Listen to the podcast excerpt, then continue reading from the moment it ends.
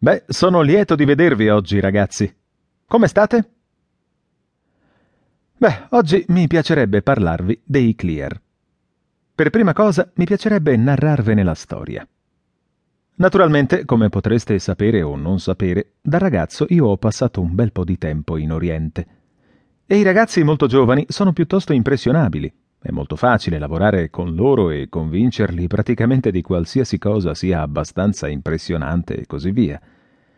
Io passai il primo anno o qualcosa del genere in questa attività, lasciandomi convincere di quasi tutto, assorbendo migliaia di odori dell'Oriente e facendo amicizia per lo più con i bianchi a quel tempo. Più tardi iniziai a scivolare in disgrazia agli occhi dei bianchi e iniziai a fare amicizia con gli indigeni.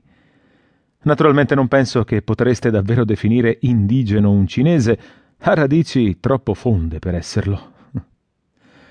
Ma fu un bianco a rendermi consapevole di questo genere di cose. Si chiamava Maggiore Ian McBean ed apparteneva al servizio segreto britannico.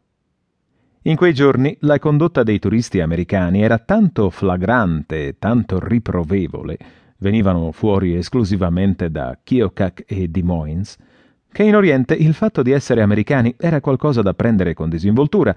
Parlo sul serio. Gli americani avevano sempre avuto difficoltà in Oriente.